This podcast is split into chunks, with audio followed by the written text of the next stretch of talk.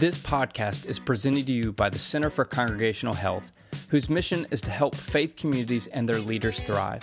Healthy congregations can transform their communities to be more compassionate, faithful, and just.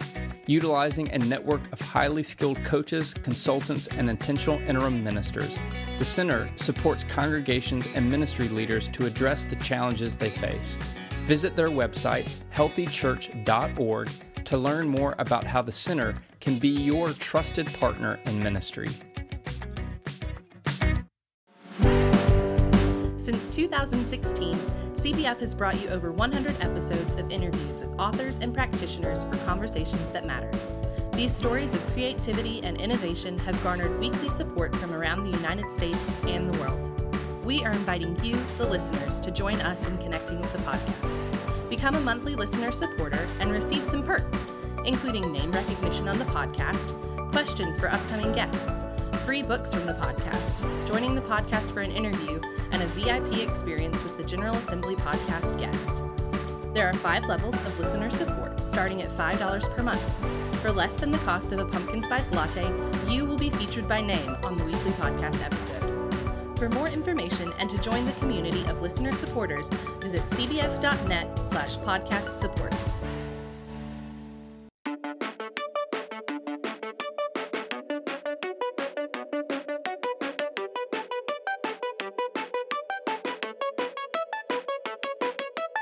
This is the CBF Podcast Conversations.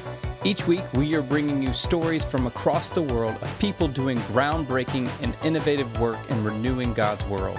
Ideas, stories, and creativity from practitioners, ministers, thinkers, authors, and more. I'm Andy Hale, your podcast host. We're excited about another year of delivering interviews worth your time, attention, and collaboration. This platform is not designed for you to listen on an island unto yourself. Share your insights, thoughts, and feedback from the podcast with us on CBF's Twitter, Facebook, and Instagram pages. We also want you to join the CBF podcast community through our CBF podcast listener support page at cbf.net backslash podcast support. We see you, Tucker, Georgia, Warsaw, Poland, San Francisco, California, and Sydney, Australia. First time listeners and long time listeners, we are grateful you are here for the conversation. We want to give a special shout out to some of our listener supporters, including Cynthia Foldendor, Bill Johnson, Ralph Stocks, and that anonymous person that keeps giving a gift in honor of CBF Chrome. And before we move on, we want to give a word of gratitude to our three annual sponsors the Center for Congregational Health, McAfee School of Theology Doctorate and Ministry Program, and the Baptist Seminary of Kentucky. And now, on to our conversation. Our guest for this week's CBF podcast conversation is Harry Cunnane. He's the Regional Resource Director for Caron Treatment Centers. He has also co authored two books with his mother, Congresswoman Madeleine Dean. Harry, thank you for joining the conversation. Andy, thanks so much for having me. It's a pleasure to be here. All right, since there's no news coming out of Washington these days, I guess the most important question I should be asking you is what are your thoughts on the Eagles firing Doug Pederson just three years after winning the Super Bowl?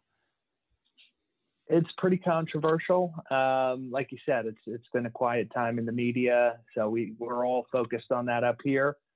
Um, you know, but at the same time, they they did win a few years back, but they've really struggled since then. So uh, hopefully, change is a good thing in this in this sense. It was so satisfying. I have so many friends that are Philadelphia Eagles fans, and for them to finally to finally win it, uh, it was it was joyful for for all of us that that got to watch it, especially the fact that it came uh, to the neglect of the New England Patriots, which is always an amazing thing. That definitely made it quite a bit more more special. Yeah. All right. So, in all seriousness, um, was your mom doing after an attempted coup at the Capitol just a few weeks ago? As of today, she's doing really well. Um, so she's been named an impeachment manager. She is very much hard at work. Um, but just to say, I mean, you know, going back just a couple weeks, uh, it was really scary, um, surreal in some ways, not that surprising in others. You know, watching everything that had happened. Um, you know, just from the perspective of a family member you know, watching sort of my mom on TV go through that, it was a horrifying experience. Um, fortunately, I was able to talk to her on the phone kind of throughout the the chaos. So, you know, us at home watching the news were almost in some ways able to see more and, and have a better sense of what was going on. Um, but, you know, I'm grateful that we were able to stay in touch throughout the day. But she has come out of it, um, you know, as dedicated and motivated as ever to continue to to do the right thing and, and try to maintain some accountability and normalcy back down there. I just can't imagine as a son watching your mom go through that. Um, you know, I know how I feel about my mother, and I know the proximity of Philadelphia to Washington D.C., and I don't know if anything could hold me back from from going there. So I can't imagine what that experience was like for you to to witness that. Yeah, I mean, you know, so I was working during the day. I had watched a little bit in the morning and, you know, saw there was a crowd there. Um, never would have expected, you know, a breach of the Capitol or anything like what what we saw. Um, but as I was working, I started getting some calls and texts. And um, if you remember, I mean, it it started out as a sort of a seemingly very optimistic day in terms of the the runoff elections and you know, I, I thought it was going to be more of a, a, formality with the protest outside. But, you know, at one point, um, somebody had sent me a picture of her, which, you know, was picked up all over later. But, you know, her wearing a gas mask and, and it was terrifying. I mean, talking to her on the phone, it sounded like you, you could hear the very real fear. Um, you know, and it's, it's just scary and, and crazy in some ways that, that that could happen in, you know 20 years after 9/11. But at, being that she was my mom, I mean, you know, it adds uh, quite a level of sort of just anxiety. I, I can assure you, I got nothing accomplished the rest of the day as I continued to watch the news and scroll Twitter and, and just try to follow everything as intently as I could um, until I saw that they were able to, you know, make it back out onto the House floor and, and finish the vote you know, I mentioned in the opener, uh, you're the regional director for Caron Treatment Centers. Uh, tell us about this organization and tell us about your work. Absolutely. Um, so Caron is, you know, we're a nonprofit that has been around for a little over 60 years in the substance use uh, treatment field. I, you know, I'm so fortunate. Caron is actually where I went when I sought treatment a little more than eight years ago. Um, didn't know a lot about it then, but you know, was able to come back and and start with this opportunity working for Caron about a year and a half ago, and it has been just incredibly rewarding and fulfilling work. Um, you know, watching what we do in terms of the quality of care that we provide to to patients. Um, we have sort of multiple locations where our base is in Wernersville, Pennsylvania. We also have facilities in Florida and, and quite a few regional offices up up and down the East Coast. Um, but we provide a wide range of services from detox and residential treatment to outpatient, um, as well as regional support services. So it's just a fantastic organization that I'm so grateful to have the opportunity to work for. So, um, you and your mom must be tight um, because you've now written two books together. Um, the latest, Under Our Roof, A Son's Battle for Recovery, A Mother's Battle for Her Son. The book invites readers into your story of addiction and the difficult journey um, for your family along the way. Um, you wrote, I had more support and love than I could have asked for as a kid. But as I grew up, a pattern took shape with all the commotion, all the house guests and laughter and lives that were busy beyond belief, it became easy to hide in plain sight. Um, tell us about why you and your mother chose to, to write this book together. Sure. Um, so I, I will preface it and say it was not originally our idea to write this book. Um, and you mentioned, you know, that we're we're close. We are, and, and, we were close before this process. And writing the process alone of writing the books together um, has only brought us closer. But my older brother Pat is actually a writer. Um, he had worked in the Obama administration and, and wrote a book after his time there. And his agent approached him sometime after that and asked him if he'd be interested in writing a second book, which he said no. Uh, but my brother and my mom might have a story to tell. So that's really where where it came from. Um, I'd say for me, you know, a big part of it was I had wanted to do more. You know, I had wanted to be more of an advocate. You know, somebody on the front lines of this issue. Um, and up until that point, I hadn't been. And you know, I think a lot of people talk about the stigma, and it's something that I'm very focused on. But you know, looking at it, what better way to really start to address the stigma and sort of show that that we can break from it than for for us to tell our story. Um, you know, so it's it's just been an incredible process since then.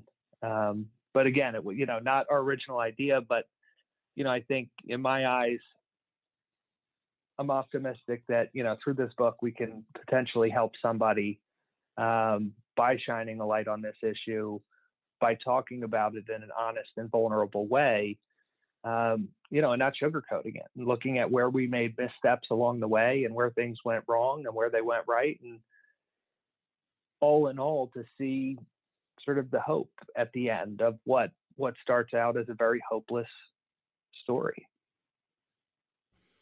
Well, let's go right there uh, to talking about the open and honest nature of the book. Um, you know, I, I, I would have to say that it seems uh, like an unpopular thing for politicians to be vulnerable and transparent in, in the current partisan climate. However, you know, your mom chose to write this uh, very honest book with you. I know you can't speak on her behalf, um, but do, what do you think, um, you know, about her bucking the culture, um, you know, by being so open and being so honest? I'm I'm incredibly proud of her for that. Um, you know, so when she had first gotten into politics, and I was earlier in my recovery, um, she was very protective of you know not for her but for my privacy. You know, to not sort of bring in our family experience into her work. Um, and she had sort of waited until I was, you know, we decided to do this and realized we're both comfortable with it. Um, you know, and it came up. Is this something that could be difficult politically? And you know, I think in her eyes, it, it's an important issue. It's an American issue. This impacts uh, people everywhere. You know, it, there's no discrimination. There's no party affiliation uh, when it comes to the topic of addiction. So, you know, in the end, it's it's more about the importance of talking about it and not sort of hiding it. I think we saw firsthand in this presidential cycle some of the, the stigma that exists, especially with politicians and their families uh, related to this issue. So, you know, for us, it's this is our story, um, and I think it's a very relatable story to a lot of people. I mean, what about you? Um, why put your your, for lack of better terms, your transgressions and your struggles out there? I think for me, you know, a part of it is related to that stigma piece. You know, when we look at addiction and substance use disorders and the, you know, the addict who's still struggling, it's sometimes hard to see or maybe get a feel for, you know, this sense that when I was doing that, when I was caught up in it, I knew what I was doing was wrong you know, and I made, I did horrible things, um, you know, things that I've learned from. But at the same time, the gifts through recovery are something that I wanted to really highlight. I know often what's out there in sort of the Hollywood or media are the horror stories, right? Because they're exciting to to read and listen to and and hear about these crazy stories of active addiction. But I wanted to really highlight the transition and the transformation that is possible from that into recovery. And I think that that's something for me that I can't, I couldn't write a book and just talk about sort of all the positives of recovery and sort of where my life is today without honestly exposing what I had been through um, and where I had made mistakes and where I had done things that that I knew were wrong. Um, so I think you know it, it's the only way to paint a clear and complete picture is to include both sides of the story. I want to take our listeners a little deeper into what your mother and family were experiencing in this difficult time. And, and then we can talk about the other side of the experience where you were and all this. Um, Madeleine wrote, layered over the fatigue and sickness and ink were the stories. Old, uh, one wild story after another, told with skill that would have made Harry's Irish grandfather proud. Police pulling him over, excuses for this delay here, this loss there, coming home after a semester at College of Charleston because the place was too cliquey. A story years later of his daughter's lost baby shower money, $800 evaporating with no explanation. I insisted he look one more time. He wanted to look and come over back crying, and I was crying too. Take us a little uh, deeper into the experience of addiction when it comes to the strain it puts on yourself and your family? So I think that that little excerpt, you know, sums up from my mom's eyes kind of what she was seeing were these crazy stories and these deceptions and you know that shows from my end everything that I was doing was trying to cover up hide, to not expose what was really going on. Um, for me, you know, if you fast forward beyond the beginning, right, of where I'm in early high school and experimenting to the point where I'm completely addicted to opiates. Um, you know, towards the end of my run in active addiction, you know, I found out that I was going to be a father. Um, I was 20 years old, completely caught in the grips of addiction, could not stop using, couldn't manage money, couldn't be honest, and I found out I was going to be a dad. And and in that moment, for someone so incredibly unprepared for that, I felt a great hope because I thought that maybe I might be able to to stop. But the thing with addiction was on my own I was incapable. So for that next year, the experience of and sort of the the double-sided nature of it was I had myself convinced that in order to take care of my daughter, in order to not be sick, not be, you know, just completely unavailable, I had to use more drugs. I knew it was wrong. I knew I wanted to stop, but I wasn't able to. So every day I would wake up and try to rationalize the idea that, you know, if I don't get drugs, I'm going to be so sick that I can't function. And if I do get drugs, then maybe I can read her a bedtime story. Maybe I can take care of her.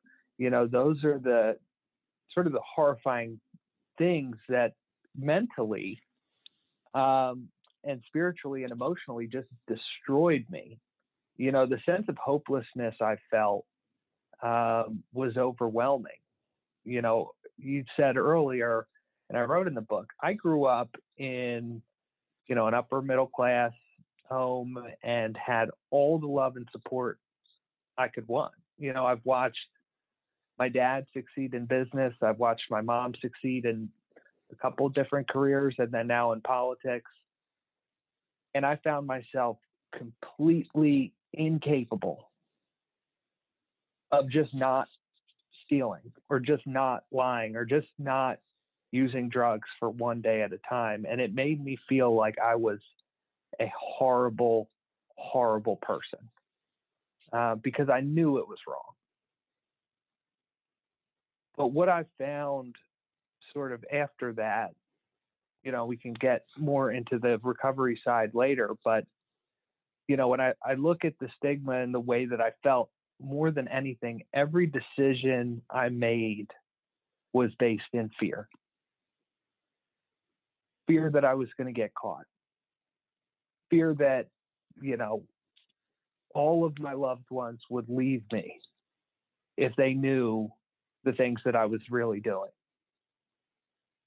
And just fear of this lifestyle that I knew was killing me. You know, so it wasn't until recovery that that I've been able to alleviate those fears, you know, and, and find some faith and hope um, and optimism in my life. And, you know, it's just transformed everything. But every day when I was using, there was complete and utter chaos because I needed there to be in order to to hide what was really going. We need to pause from this fascinating conversation to tell you about one of our annual sponsors. BSK, the Baptist Seminary of Kentucky, is hosting the annual Hinson Lectures on Monday, March the 1st from 10:30 a.m. to 3 p.m. Eastern Standard Time. The E. Glenn Hinson Lecture Series started in 2009 and honors the life and work of Dr. E. Glenn Hinson by inviting lecturers who share his passion for Christian scholarship in and for the life of the church and the world. This year's lectures will be held virtually and will be free, allowing anyone interested in participating in this highly regarded series. This year's speaker is Dr. Doug Weaver, Director of Undergraduate Studies and Professor of Baptist Studies at Baylor University. Dr. Weaver's lectures are entitled Holy Spirit Power, Baptist and the Experience of Pentecostalism, and Baptist and the Charismatic Experience, from cessationism to carpet time. Visit bsk.edu backslash Hinson for more information or to register you talked about that uh, just a little bit. You know, this kind of um, this spotlight that's felt on you because you know you happen to have a parent that's a, a public figure, like a politician. You know, my family lives in a fishbowl since I'm the pastor of a you know of a church. Uh, talk to us a little bit more about the experience of addiction, along with the pressure to you know to not screw things up for your mother as she as she ran for office. So and even before she got into politics, you know, I found and it only got worse once she really more so entered the, the public arena. Um, was I was always afraid to ask for help because I didn't think it was the right time. You know, I thought that it would derail something that somebody else was doing. Um, but for me, that pressure was immense. Um, you know, before she was in politics, I watched my older brother uh, graduate college, and the first job he got out of college was in the White House, and immediately was able to be promoted and and stayed working in the uh, administration for I guess over six years. So sort of the the shoes to fill and the the expectations to meet were so high that I just felt like I couldn't do it, you know, and and it was overwhelming in the sense that you know i went the complete opposite way. Because if i was so unreliable and just such a mess then then there would be no expectations on me. Um, you know and just an incredible amount of fear of if i'm exposed what could that do to my mom's career you know what could that do to my other family members? How could i take away something that they worked so hard for that they're so passionate about and so dedicated to because i can't stop using drugs? That would have killed me you know and and the thought of that did paralyze me for a very long time. For many there's a certain stigma when it comes to addiction and depending on the community there might be different stigmas depending on the type of addiction. Uh, you wrote, looking back, I'm sad about that reaction. Why did the truth offend me? Did I think we were too good for it? Damn the stigma, damn my ignorance. Talk to us about some of the common stigmas centered around um, addiction or, or people experiencing addiction, and talk to us about what it might take to clear up some of these stigmas within our communities. I, I think that particular excerpt um, was written by my mom, you know, so she was talking about it there. But I think there's so many aspects to the stigma. Um, you know, I think a big part of it and a very real factor that needs to be looked at is a lot of the behaviors and symptoms that come along with addiction are criminal, right? The stealing, the there's a lot of things that people do out of desperation um, in active addiction. I mean, just having in your possession the drugs is a crime, you know. And I think we've had this this war on drugs in our country and in our community for so long that it's it's been viewed in that way. And I think there's a lot of things that need to happen in terms of breaking down some of that stigma. I think one is giving people an opportunity to understand that it is a disease and giving people an opportunity to talk about it you know because if it's looked at as a disease then it's something we need to try to treat. You know if it's looked at as this moral failing which i don't believe it is then we're just going to continue to shun it um, but clearly i think the war on drugs has not been successful. I don't think it will be. And I think that we need to really just flip the narrative and look at this thing in terms of mainstream medicine and see how we can start helping people. You know, uh, an analogy that I hear often is, you know, if somebody's child is sick of cancer, their whole community is going to come around and, and swarm them and, with support and love. But if that if a child is struggling with a substance use disorder, first of all, the family's likely not going to feel comfortable talking about it. And if they do, there's, you know, this sense of judgment and shame that, you know, that maybe something went wrong or why are they doing this? You know, maybe they just need help is is my opinion, you know, and how can we try to connect more people with the right resources so that they can receive that help. Let's talk about faith. Um, you write in the book that in this period of your life, uh, you were an atheist, and yet you found yourself asking God for strength to face this crisis. Take us a little deeper into your spiritual journey at this time in your life. Absolutely. So I was raised, you know, Catholic, big Irish Catholic family. That's what I knew. I went to Catholic school, um, you know, all the way through through high school, and you know, a Catholic college for a little while. So that was all sort of I had experienced, and I had my great uncle Wally lived with us for a while when I was growing up, and he was a Catholic priest, an amazing, amazing man. Um, you know, but I had this sense of that was the only way to believe. That was the only way to have faith. And I didn't believe it. You know, I didn't know that there was, I didn't really see an outlet for other avenues towards spirituality or faith. And from my experience of kind of growing up and falling into this addiction and this life that I hated and hating myself and knowing that I was incapable of being honest and doing the right thing, you know, it just gave me this really, really negative sense of myself, of others around me, um, of the church. And, you know, I, I've been fortunate along the way to have come across many spiritual people from different faiths you know, and have had the opportunity to learn from them in, in different ways so that I could reconnect. You know, when when I was at the end of the road, I was completely spiritually bankrupt. Um, and when I was in treatment at Caron, there was a priest there named Father Bill, um, who was an oblate priest, which is the same same as my uncle was. Um, and he said something to me that forever changed my perspective and my outlook. Um, and I think based on how I grew up, the fact that this was said by a priest was even more meaningful. But he told me, he said, Harry, you're not a bad person trying to be good. You're a sick person trying to get well.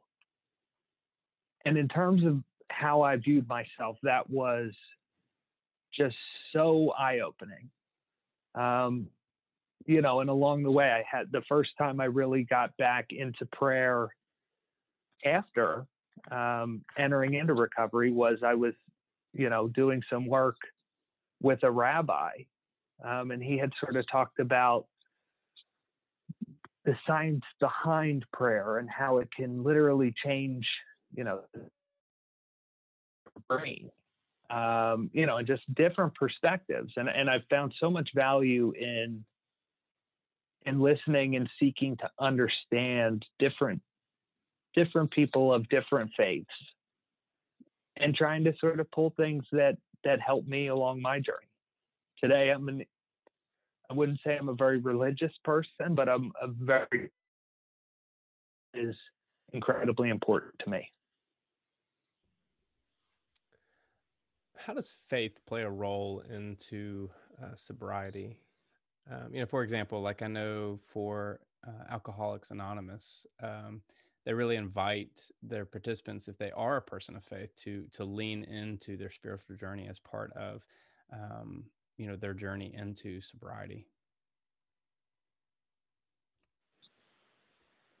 And that, and that's been a very important my, part of my journey. I think that, you know, first just to kind of preface and say there are many different avenues to recovery without that.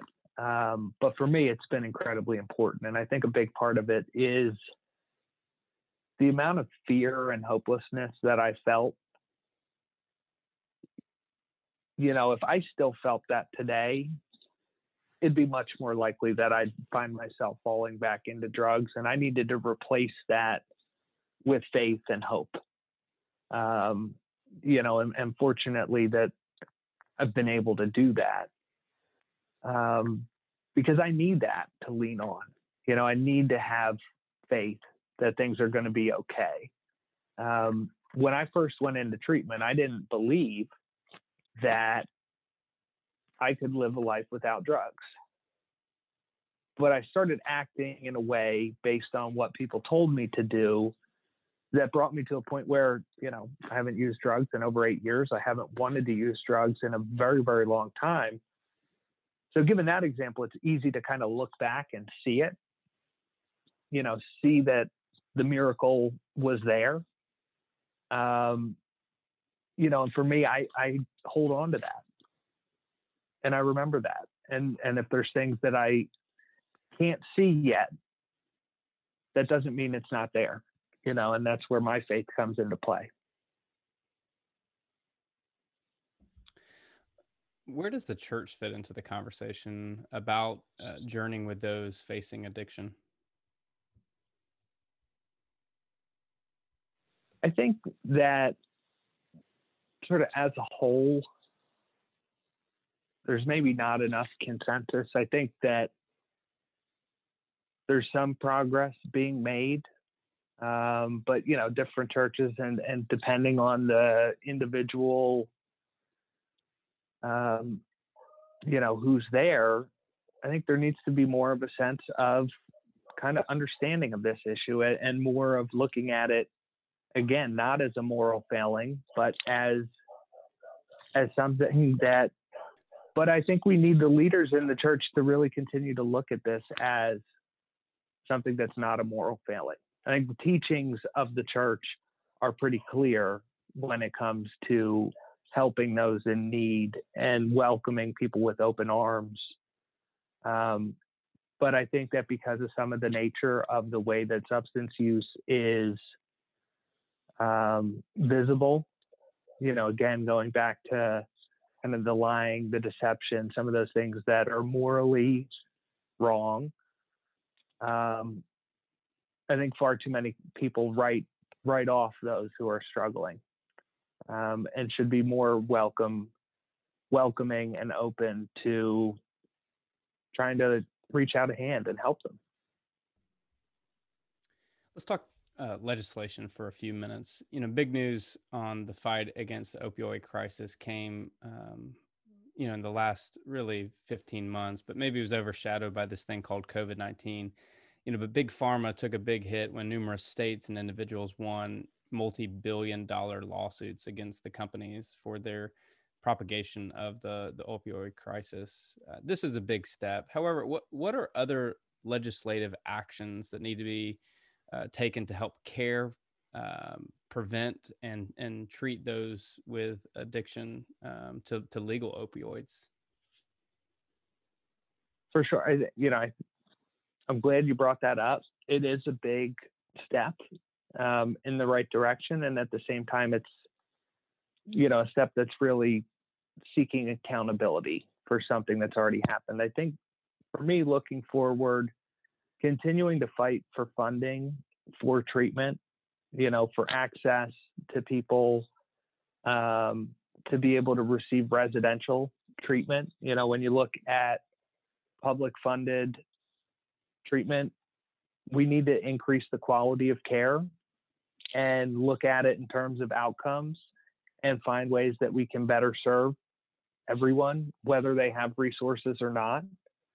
And I think a big component of it is looking at the criminal justice system and how many people are arrested and incarcerated because of a simple possession.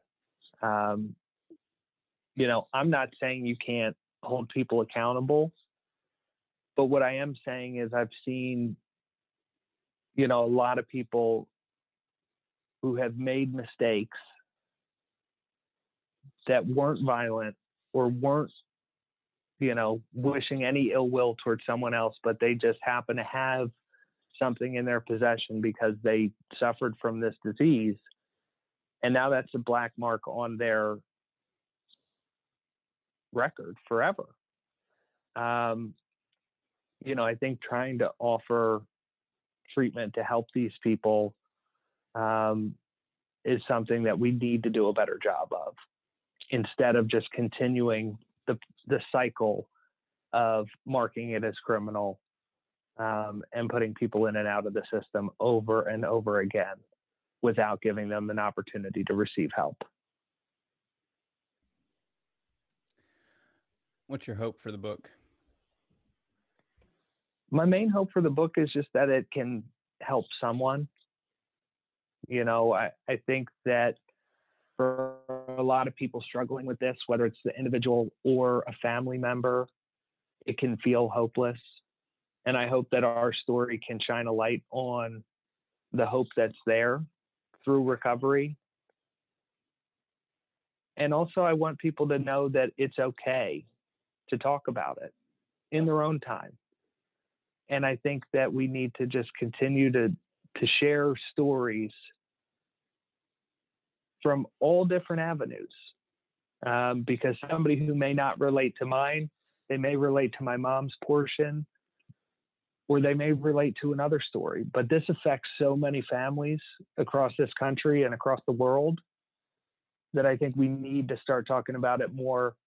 Um, you had mentioned, and it's you know it's true. We with everything happening right now with COVID, um, this has definitely been overshadowed a bit. And not to say that that's not justified because, you know, what's happening with COVID is quite scary, but the numbers that came out, which only were a 12 month period ending in May, so it only had just the beginning aspects of of COVID, the overdose numbers are way up. Um, and I think when we see the overdose numbers in total for the year 2020, it's going to be really scary to see how many people are struggling right now. Um, and it's not being talked about.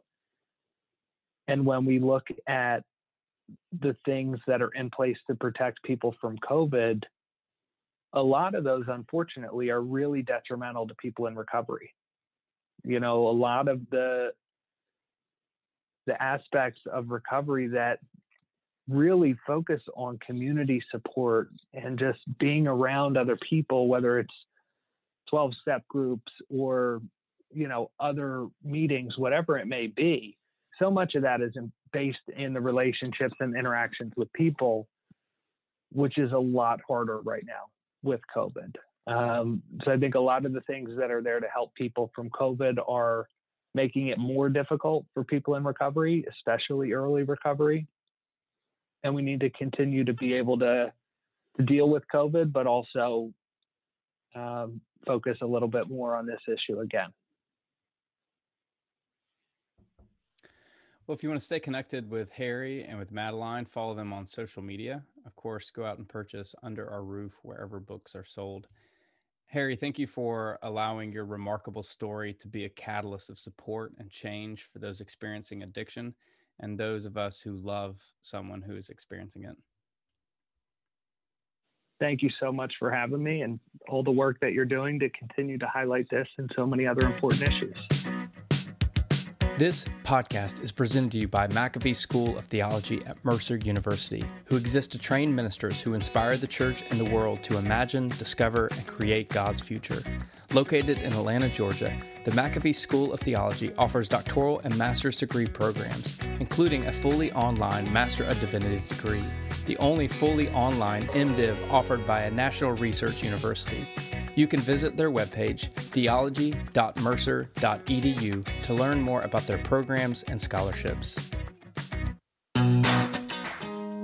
Okay, that's it. That's our conversation. If you want more, be sure to subscribe to CBF's podcast on all major platforms, including iTunes, Spotify, SoundCloud, and Google Podcast. Don't forget to like and share this episode on your favorite social media platforms.